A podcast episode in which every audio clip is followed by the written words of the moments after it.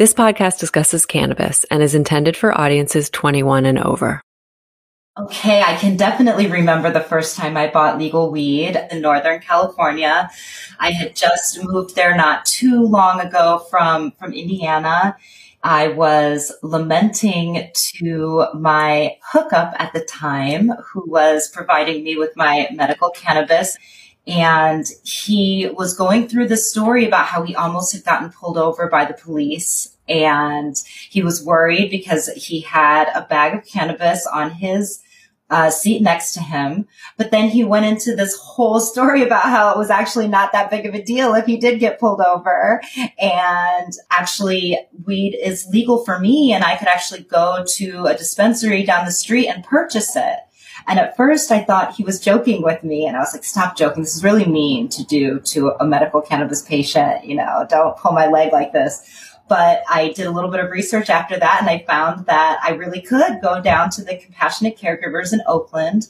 And that's what I did. I went down and I, I did their intake and talked to their medical professional there. And uh, they were very happy to help me out with my Crohn's disease and I bought a $400 ounce of blue dot. I think I probably cleared out one of my credit card uh, credit limits at that time to do so.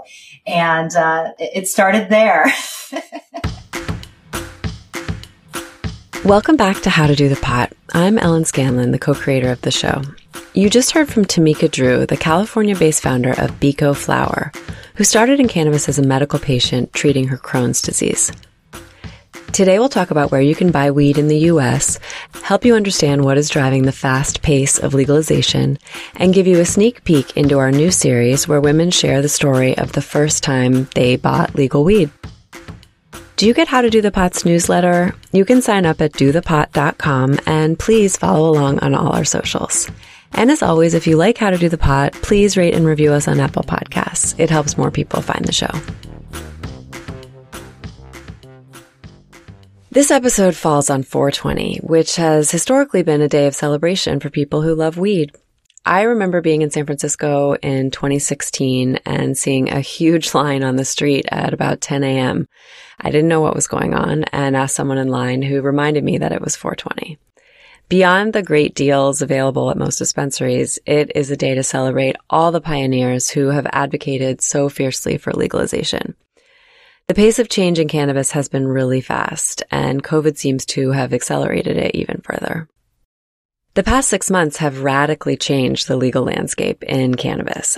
In the November 2020 election, adult recreational use of cannabis, which means for anyone over 21, was on the ballot in New Jersey, Arizona, South Dakota, and Montana, and for medical use in Mississippi. It passed in every state. So far in 2021, Mexico has legalized cannabis and Virginia, New Mexico, and New York legalized it through their state legislatures. So in the past six months, nearly 50 million people across the U.S. have newly legal access. 50 million people in six months. so if you're over 21 and live in the now 18 states plus DC, check out the map of legal states on dothepot.com and I'll link to it in the show notes.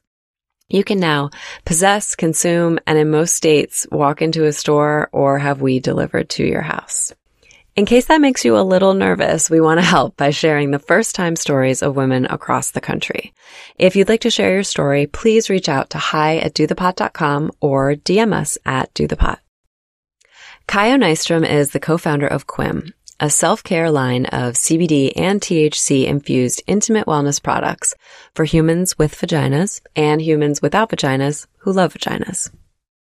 I am going to tell you guys about the first time I ever bought legal weed. It was June 25th, 2015. I went with a coworker. I'd gotten my you know, medical card probably about a week or so earlier. And I know it was that date because we went after work to the Green Door in downtown San Francisco. And then we walked over to the um, opening night of Magic Mike XXL. I think we got a pre-roll and maybe some edibles, um, smoked downtown, probably not the safest or smartest place to smoke cannabis. Um, and then went into the movie theater, which to this day is the best movie theater experience I've ever had. I've never been in a theater so filled with joy and with such a responsive audience. So that is my first legal weed experience. And um, I hope everyone got to experience Magic Mike XXL um, with the help of some cannabis because it made it even better. We cover a lot of topics relevant to women on how to do the pot, and I always want to share resources so you can learn more about cannabis. Have you listened to the Brave New Weed podcast yet? On Brave New Weed, journalist Joe Dolce interviews the brightest, most provocative leaders in cannabis about science, politics, medicine, social justice, manufacturing, and all the many, many ways that cannabis touches our lives today. The show offers high-minded conversations for the post-prohibition era. That's where we are and shines a light on this amazing, fascinating, and often misunderstood plant. The cannabis industry moves fast and Brave New Weed can help you navigate it. Check it out wherever you listen to podcasts.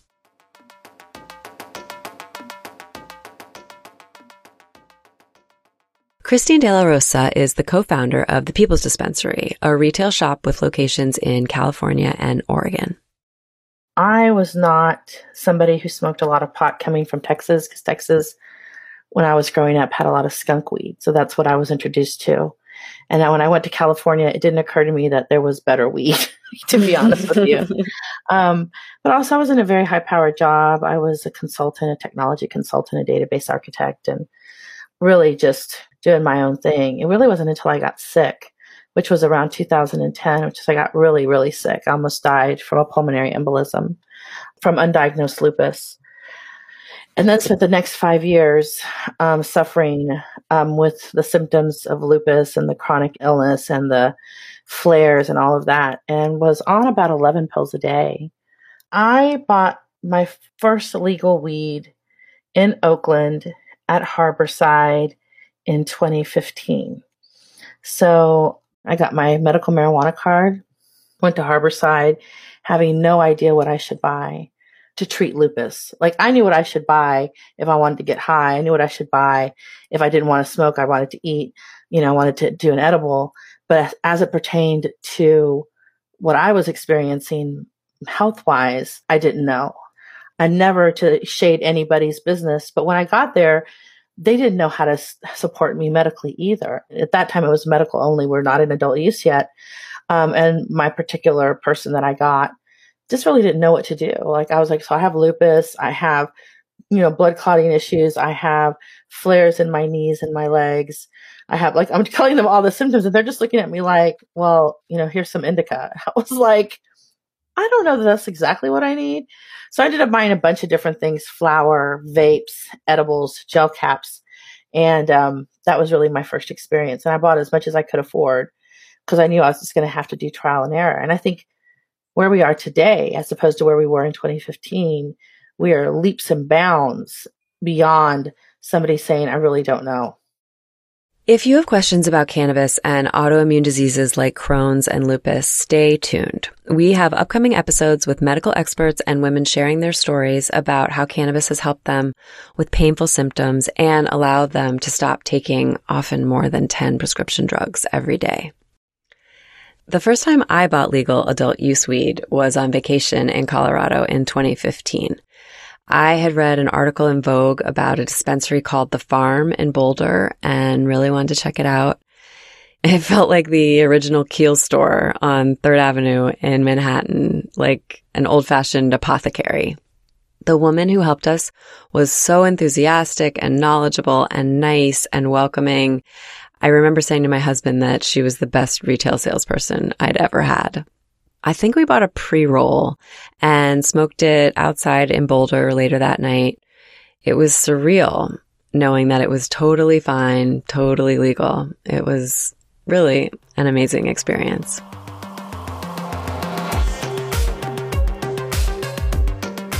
Today's high five What is driving cannabis legalization? Number one, social justice. 40,000 people remain in prison in the US for cannabis crimes. More than 15 million people have been arrested for cannabis crimes just in the past decade. And although black and white people consume cannabis at the same rate, black people are four times more likely to be arrested than white people. Episode five of How to Do the Pot is about social justice and the modern cannabis industry and explains the equity programs that are part of many states' efforts to use cannabis legalization to support the people and communities affected by the war on drugs. Number two, medicine for the people.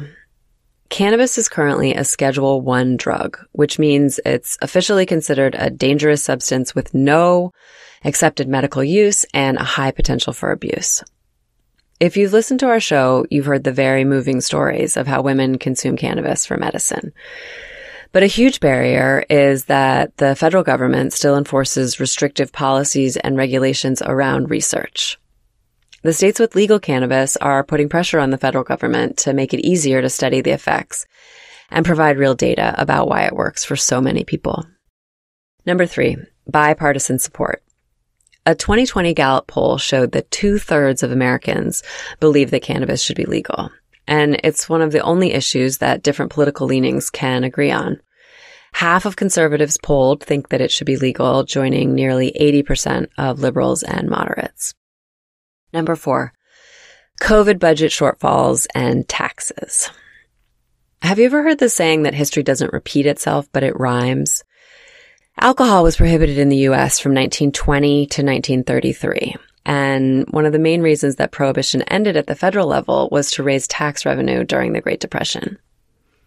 States are looking at serious budget shortfalls due to COVID, and legal states are making literally hundreds of millions of dollars in tax revenue from weed. Politicians of all parties are paying attention. Number five, financial opportunity. When a new industry that is conservatively estimated to be worth $25 billion sprouts up, a lot of people take notice. I love working in cannabis because it literally touches every part of our culture and it's only just beginning as a legal industry. We believe very strongly that women should play an equal role in its growth women are half the population. So let's make sure women have 50% of the jobs, run 50% of the businesses, and make up 50% of the board seats at companies in cannabis. And since women make nearly all household purchasing decisions, the fastest way to make equal representation happen is to vote with your dollars. The next time you buy cannabis, consider who's running the company and tell your friends. Let's make sure that everyone knows how important it is to buy from brands run by women and with the best interests of women in mind. For today's strain wreck, High Times magazine has been spreading the word about weed culture since 1974. In honor of its many contributions to legalization, today's pick is High Times number one strain of all time, OG Kush. OG is also on our list. Check out episode 38 uh, of our series Saturday Strains that demystifies the 12 essential strains every woman should have in her stash. OG Kush produces a euphoric, stress reducing high that's good for chronic pain or to help you sleep. It can bring on the munchies and may also bring on dry eyes and mouth. In dispensaries, it's usually listed as a hybrid, and if you can smell it, you'll notice fuel, skunk, and spice. As a chef I talked to recently said, your nose knows. If you can, smell the weed and see if you like it. That's a good way to start experimenting and find the strains you like best. For today's podcast picks, I like Asian America, hosted by Ken Bong, San Francisco's Chinatown, a close look at the densest urban neighborhood west of Manhattan.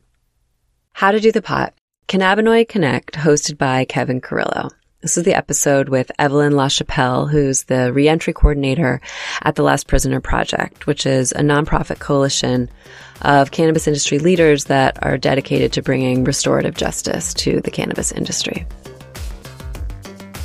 Thanks for listening to How to Do the Pot. You can find us on Instagram at Do the Pot, and for lots more information and past episodes, visit dothepot.com. Thanks to April Pride, Maddie Fair, our brand manager, and our producer, Nick Patry. I'm Ellen Scanlon, and we'll be back soon with more of How to Do the Pot.